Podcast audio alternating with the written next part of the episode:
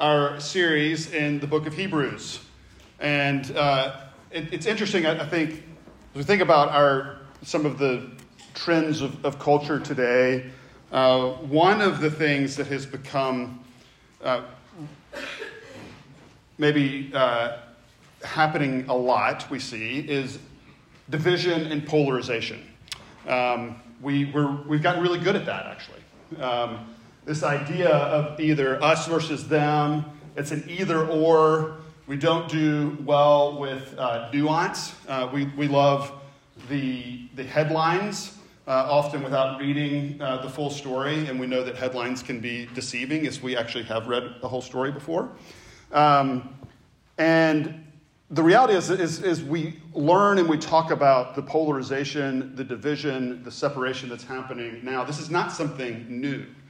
And one of the ways it's played out in the church for uh, many years, certainly uh, in my experience, but I think going back much farther, is that we, we have these ideas in our heads of what kind of church uh, a church can be. And we, we draw these lines. There's the church that, that, uh, that preaches um, brim, hellfire and brimstone, uh, judgment, uh, wrath. And then there's a church that preaches grace and, and love and acceptance and encouragement. And, and we, we tend to often in our minds put uh, a church into one or the other category. And, um, and so the idea of having uh, this promise of both hope and assurance at the same time of warning uh, doesn't often happen in our mind. It doesn't happen well in our mind. We, we think of it as either or. Let me encourage you that in this passage, which is a part of the gospel story, we, we find uh, those things at play. I'm not going to talk about uh, hellfire and brimstone. Those aren't. Those are the last time I'll use those words. And, um, and, and yet, what we find is warning, right alongside hope and assurance in this passage. Again, I think that is the gospel story, but certainly here in Hebrews chapter 3, we find incredible hope and assurance given at the very same time that we give some pretty stern warning and we're going to see the two points this morning are that we would consider, and we find from verse 1 that's considered Jesus, and that two, we would take care. That's from verse 12, that we would take care of ourselves, that we would watch uh, ourselves. So let me pray, and we'll take a look. Lord, we do pray that you would, in this moment, meet us here, that we would hear both your warning and your assurance that we would come uh, out of this, these few minutes both encouraged and uh, sober minded. We pray these things in Jesus' name. Amen. The, the first call that we find here is to consider Jesus, verse 1. And we've talked about the fact that Hebrews is all about the fact that Jesus is better, greater, superior. He is greater than anything. Fill in the blank. And we spent some time looking at the fact that Jesus is better than the angels. We had to start with the fact that the angels are great. That's not something we think a lot about. The angels are amazing beyond what we could even imagine, and yet Jesus is better than that. And so we come now to consider Jesus, and particularly these first six verses talk about the fact that he is better than Moses. Moses is not, again, something else that we ourselves are tempted to think that's, that's the central part. Moses, he, that's the central part of my faith. Right? That's, that's not where we go. So why, why Moses? Um, why, why, is that the discussion? Because um, there is this clear argument that Jesus is better than Moses. Why? Um, Moses, it, it notes, is faithful in all of his house. It says that it, this, in verse 2 and verse 5. It's this reference to Numbers chapter 12, where Moses is described as faithful in all the house uh, of God, that he is this servant um, that is really central to their faith. And we remember that the, the Hebrews are having a crisis of faith. Things are not going well for them. They have suffered, and we learn later, not yet to the point of death, but they've had some significant suffering, and their temptation, though it might not be ours, their temptation is to turn back to Judaism to turn away from Jesus, to think that there are other options that are better than him because things are not going as they planned. This, they're in the midst of this crisis of faith. And we might, and we might have had in the past or even now, crises of faith. And it's helpful for us to think about what are the things that we might be tempted to turn to. Might not be Moses, but for them, uh, that was the case. He was this central character in understanding even what it meant to follow God, to walk with Him, to be a part of His people. He wrote the first five books of the Old Testament, of the Scripture, and he was a central character in that as well. He was sent by God, uh, an apostle of sorts, and he uh, operated as one who was a conduit between God and His people. Um, so much so that, that God said he was faithful servant in Numbers chapter 12 so that God met with him face to face, and that was a really big deal. So that Moses would then communicate uh, the truth of who God was to his people.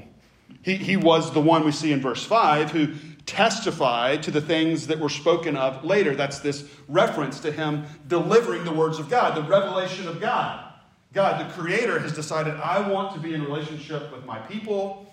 I, I want them to know what is true, how to live in this world that I created, what's good for them as my creatures. And, and he does that through Moses. And, and Moses was also used as central to the event of salvation that is referenced again and again and again. So when he gives the Ten Commandments through Moses, he reminds them, I am uh, the Lord your God who saved you out of slavery, out of the land uh, of Egypt. This was, this, this was central to the way that they understood who God was and what He did. He saved them from slavery through miracles, through this incredible work, and He used Moses. Moses was a really big deal. It's hard to imagine uh, a, a, bigger character at this point. He had a priestly role. Uh, he was referred to as, as a priest in Psalm 99. He had this again, this apostolic role, so that when we see Jesus reference himself as the apostle and high priest of our confession, there is a comparison to Moses, and he's, he's even better. So this was a big deal. It, it, it's again, it's hard for us to imagine. We have to do our best to, to put ourselves in the mindset of the original hearers of this, probably what is best described as a sermon letter uh, it's a little bit, seems to be a little bit of a hybrid. Doesn't fit categorically into one of those, uh, one of those categories. But this sermon letter, we can imagine how the original hearers, readers, would have heard it. And Moses was like, he was the thing for them. And so this argument that Jesus is better was a really big deal. And, and here, you don't find the writer, just as he did with angels, he's not downplaying Moses. He's saying, in comparison, there is something even better. Makes that very clear in these first few verses. So that in verses 3 and 4, we find there's this comparison. Moses was the house built by God, but Jesus is the actual builder. And that Jesus is, in verse 4, we even find, he is God himself because God built all things. So there's this picture that Moses is the creature, but Jesus is the creator. So there's more power. And he's worthy of more glory, we see in verse 3, because he's the creator and not the creature. We actually talked about this in Sunday school. Romans 1 talks about the fact that our temptation as ones who have rebelled against God, who have sin in our hearts, this is why we confess each week, is that we would exchange the glory of God, the creator, for the glory that does exist in creation, but is less than. So we would begin to worship creation that could be one another, that could be things that He's created, instead of worshiping the Creator. That's what we find, um, that's where we find this comparison. Jesus is the Creator. So He's much more worthy than Moses himself. And then we also see this comparison in verses 5 and 6 that, that as Moses was this faithful servant in all the house of God, and that's a really, really big deal. That's valuable and important. He did that as a servant. But Jesus does it as a son. He's a part of the family. We know as well, even in looking at verse 4, it's not only is he a son, he is God himself. So his role is much more significant, much more worthy of glory. So Jesus is better than Moses. So we might be tempted to underestimate the role that Moses had uh, in their thinking. And certainly he is downplayed in our own thinking. But the question that we could ask is what are the things for us that we might be tempted to turn to? What are the things that become central for us? And that could be just in life in general, right? What, what is central in our lives? Or what might we be tempted to turn to uh, instead of Jesus? If we're in the midst of crisis of faith, um, and I think we've talked about this before in Hebrews, there is this warning against what has often been called, in the church deconstruction, deconstruction of our faith. And I'll, I'll give the caveat, as I often do. There are some things that we should deconstruct when we have uh, been a part of places where there's sin or brokenness, um, where there has been uh, detrimental or abusive theology. Those are things that we should deconstruct. But there's a, what we find here is a warning against deconstructing to the point where we no longer have belief in Jesus and follow him as the greatest thing that there is. Uh, there is that is there's a warning here against that. But in those midst, in the midst of those moments that we will struggle with at different times of, of having crises of faith, what are the things that we're tempted to turn to? Uh, it might be another faith. It might be uh, the faith of atheism, uh, the certainty that there is no God. But more likely than not, it's, um, it's just a move toward being agnostic about the reality of the world. And, and then just kind of going with the flow. And in the middle of that, what, what we actually find is it's a temptation to rely upon ourselves and our own ability to evaluate the world and evaluate God Himself, that we as the creatures put ourselves uh, in the position of being able to judge God and say the things that we like or don't like or agree with or don't, and so that we just kind of go with the flow. That, that's in our culture the temptation to, if we move away from faith, it's often toward uh, really ourselves. Um, I think that's pretty unique in the history of the world. This hyper individualistic culture in which we view ourselves as the center, able to define what is good and bad and what is true and what is not true for ourselves. Um, uh, there's a book that I would recommend to you called The Rise and Triumph of the Modern Self by Carl Trueman, who talks about the history of thinkers and how we've gotten to the point where we are, and that it is unique in history. Um, and uh, we get to talk about uh, the, the pride that we have in our own position history and time, and that we can uh, make these determinations and, be, and do so with this certainty, even as many of these thoughts are quite new. But that, that might be a temptation that we would have if we were moving away from faith. But I think we can ask the same thing if we are people who are saying, okay, I'm, I'm in. I'm, I'm, i want to be a part of the people of God and I want to trust in Him. But we could, we could tend to put things before Jesus. What are the things that are central to our faith or our Christianity or to our being a part of the church? What if someone were to ask you the question, why do you go to Fountain Square Presbyterian Church? Maybe the maybe bigger question than that. I'd be curious about that. Um, and there could be all kinds of reasons, but maybe it's a bigger question. Why do you go to church? Or why are you a Christian? How might you answer that? What is central to the thing that, that directs you to, to church or to God or to faith? There could be all kinds of things that we might fill in the blank or might answer that question with. I, I go for uh, good morals, either for myself or my children. Maybe you go for, you, you might come to a specific church for the music. You might go for peace, inner peace, or maybe you have a bigger picture of peace. Maybe it's a connection to history. Um, maybe as a part of the morals, you think, you know, if I go, I'm going to get it together. You, you do it for justification. This is something that's going to justify me before God, that's going to give me worth. Maybe you go just out of habit.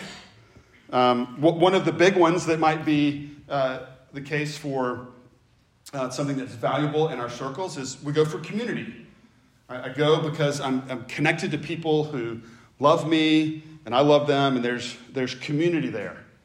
And, and save getting it together, um, all of these things that I've mentioned are actually really good things, right? Like, those things should flow from experiencing Jesus. But let me be clear the reason that we should ultimately go to church or seek to be a part of the people of God or have faith is Jesus himself. He is what we find again and again in Hebrews the greatest, the best. So we talk about better, superior, all those. It, in comparison to everything else. He is the center of everything that we do as a church. And He should be the center of everything that we do in our lives.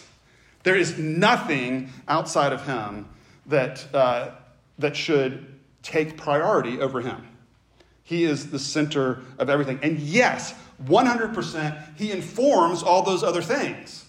So that there, there is a morality that flows, there is peace that flows, there is beautiful worship and music, there's a connection to history, and there is justification that comes. And creating good habits is right and good, and we end up with community. But those things can never be the first thing, they can never be the priority because those things will be twisted if they are.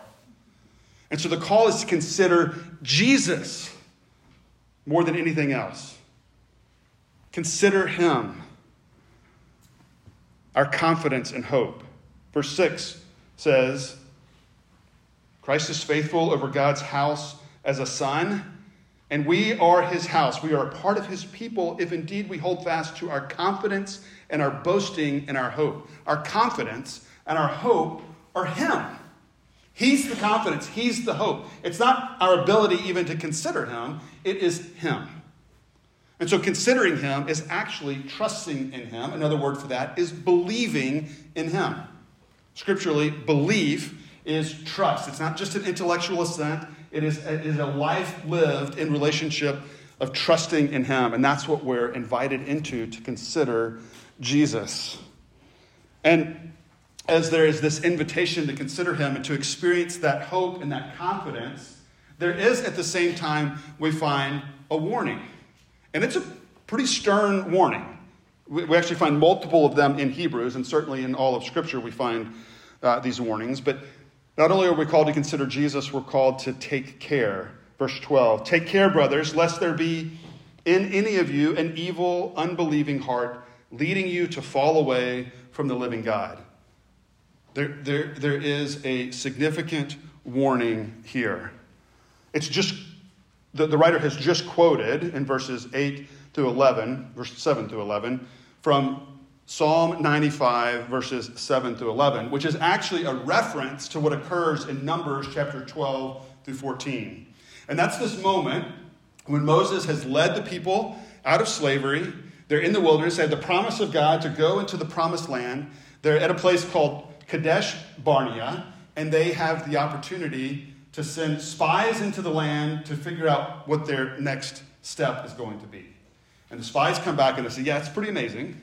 Land flowing with milk and honey, but they're giants in the land, and we don't think we should do it. We're going to be destroyed. There are two guys, Joshua and Caleb, who say, Actually, we should trust in God.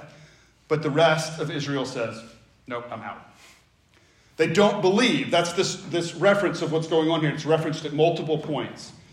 And they have just witnessed amazing work of God to save them supernaturally from slavery in Egypt through the plagues, through the parting of the Red Sea. They have seen God's provision for them beyond what is imaginable for us. Like this, you know, there's the, the, the constant, uh, if, if I could just see particular things, then, then I would believe. And, and Jesus reminds us, as he's talking to Thomas, who doubted, blessed are those who, uh, who believe without seeing right? So part of that comes from just because you see doesn't mean that you're naturally just going to automatically believe. That's what's happening. That's the, the warning as he talks about what happened to the Israelites. And the result was they did not get to make it into the rest, the promised land. We're going to talk more about what that is and what that is a picture of next week in chapter 4, what the rest is and the promise of rest is for us.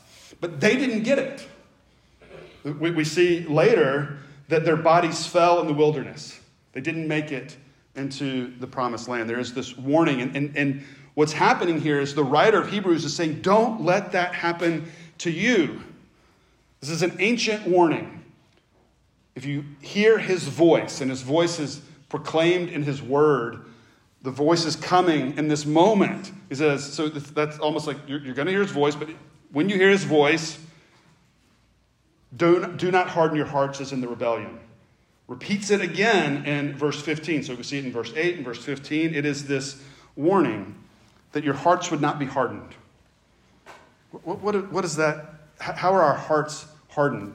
How does that happen for us? I, I mean, most often it's, it's just kind of, uh, it's inertia. It's just not thinking about these things and going with the flow. This is, this is where we end up. Um, buying into the cynicism of our day. It's the world in which we swim, right? You, you may have heard uh, the maybe the little illustration a number of times. There's two fish who get up in the morning and they're swimming out, and they're two older fish who are swimming in. They say, uh, Morning, kids, uh, how's the water? And, and the, the fish, the younger fish look back at each other and they go, What the heck is water? It's just, the, it's just what they're in, right? It's just the world in which they live. They don't even think about what water is. And, and that's us living in this world of cynicism that I, I know infects my own heart all the time. There's a great book called Seeing into the cynicism, seeing through cynicism. Dick Keyes, good resource that I would suggest. But just e- even realizing how cynical is the world in which we live and how it affects our own hearts. That hardens our hearts. And, just going with the flow and not thinking about things. Things are, if we just move with inertia in our lives and in our culture and all the busyness of everything that has to happen to uh, do our jobs and put food on the table and just take care of the logistics of life, we're not led toward Jesus. It's, it's that then hardens our heart if we don't give thought to considering who he is. But we also see then this warning in verse 13 to be aware of the deceitfulness of sin. Our hearts are hardened, the end of verse 13, by the deceitfulness of sin. We, we, we, we think so much of ourselves, right? We hear these stories of people being scammed. How in the world would they fall for that, right? I hope that you've heard some of those stories where really smart people have fallen for things that aren't true, and you've thought, I could, if, if you're honest, you could see yourself falling into that, right? But too often, you know, maybe, maybe the base sin is pride. And so we think, not me, I wouldn't fall for that. But sin is again and again described as something that is deceitful to us. And partly because uh, we, we don't recognize even the water in which we exist, the world in which we exist, we, we, we don't see it. But we become also used to sin. We become, it becomes normal for us, whether it's in and around us or whether it's just in our own hearts where sin comes from, James chapter 1, from within us. I, I, I think of when I was in seminary now, almost 20 years ago, I took a trip to Manila, Philippines, and we got to see a lot of really amazing things. We got to see a seminary, we got to see uh, multiple church plants around the Manila area, and we got to see these homes for orphans that were run uh, by Filipino, essentially house parents. And, and in Manila, there is a whole community, that, an economy that has grown up around the dumps. And it includes a lot of kids who don't have parents. Either they've been abandoned or their parents have died. And, uh, and so these, these homes were bringing in kids and giving them love and shelter and food. And they told the story of this one kid that so many people loved. He was known around the dumps. And I did not give him this nickname, um, but his nickname was Rat. And uh, that's what they called him. They all affectionately talked about Rat. And it, it, wasn't derogatory for whatever reason. It wasn't derogatory. So, you know, go with me. Not derogatory nickname. Um, and, and he was drawn in to one of the homes. And he had these amazing parents who we got to spend time with that loved him and cared for him. They showed him that love. They were relational. They put food in front of him uh, multiple times every day. He had a place to sleep. And he would regularly, and to the point where he never came back, would sneak out and just go and live uh, on the dumps because that's what he was used to. He couldn't, he was so, it was so ingrained in him that this is what life was and this is what he was used to that he couldn't see the beautiful thing that he had in front of him. And, and, and, and we hear that illustration, this, this true story, and we think, it doesn't make any sense. And it, it, it would not commute, compute, and it would not happen to me. And that's exactly what sin does in our own hearts. The reality is, sin is deceitful and it tells us lies. Satan is the father of lies. He leads us astray. And so we're challenged to not be deceived. And that does take work. So then, how do we avoid this? How do we avoid the hardening of our hearts? We're going to go back to point one. We consider Jesus, we, we, we focus on Him. And, and the reality is, we have to be intentional about this. Again, this is not where we naturally go. And so we have to think what are the ways in which I'm going to do this? One of the ways is to worship together. I, mean, I, pray each week that the sermon has some direction of allowing us to consider Jesus. The, the, music does that, the confession does that, confession of sin and faith. That everything we do would point us to Jesus. Our community groups are designed to do this. We've, we've put together Sunday school to allow us to be intentional, to have conversations about who Jesus is and why he matters in our lives. It does absolutely take intentionality because the default setting that I talked about last week, as I referenced uh, the commencement speech by David Foster Wallace, the novelist and author, um, who not a Christian. I'm actually going to quote the quote that I've quoted from that commencement speech in the past. I'm going to use that one this week. That there is a reality. We're being warned against the deceitfulness of sin, and we're being invited to believe. We, we see this don't harden your hearts as in the rebellion. They did not enter into the rest because of their unbelief, we see in verse 19. And, and here, belief is trusting in and it's worshiping God. And so, this quote from David Foster Wallace that reminds us that we need intentionality recognizes that we all worship something. We all believe in something. So, we could, we could interchange worship and believe in. There's some fundamental thing that drives us. He says, because here's, the, here's something else that's weird but true. In the day to day trenches of adult life, there's actually no such thing as atheism. There's no such thing as not worshiping. We could say as not believing. Everybody worships. The only choice we get is what to worship. And the compelling reason for maybe choosing some sort of God or spiritual type thing to worship, be it JC, that's Jesus Christ, or Allah, be it Yahweh or the Wiccan Mother Goddess or the Four Noble Truths or some inviolable set of ethical principles is that pretty much everything else you worship will eat you alive. If you worship money and things, they are where you will tap real meaning in life. Then you will never have enough, never feel you have enough. It's the truth. Worship your body and beauty and sexual allure, and you will always feel ugly. And when time and age start showing, you will die a million deaths before they finally grieve you.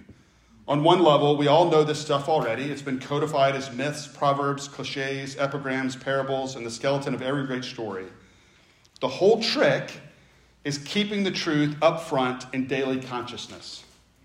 He goes on to say, worship power, you will end up feeling weak and afraid, and you will need ever more power over others to numb you to your own fear. Worship your intellect, being seen as smart, you will end up feeling stupid, a fraud, always on the verge of being found out. But the insidious thing about these forms of worship is not that they're evil or sinful, it's that they're unconscious. They're default settings. Our default setting, and we would disagree about you know, just some eternal truth that you worship, right? We would call it to worship Jesus. But the recognition that he's having here is that our default setting is to allow something else to take preeminence in our lives to be the thing that we believe in. There's a call here to look to Jesus, to be intentional about believing in Him. Because the warning is unbelief is the reason that we would not enter into the rest. So we keep our eyes on Jesus. There's a beautiful story in Matthew chapter 14 about Peter. We all, you know, we all regularly reference that Jesus walked on water, but we remember that Peter walked on water. Peter's walking on water.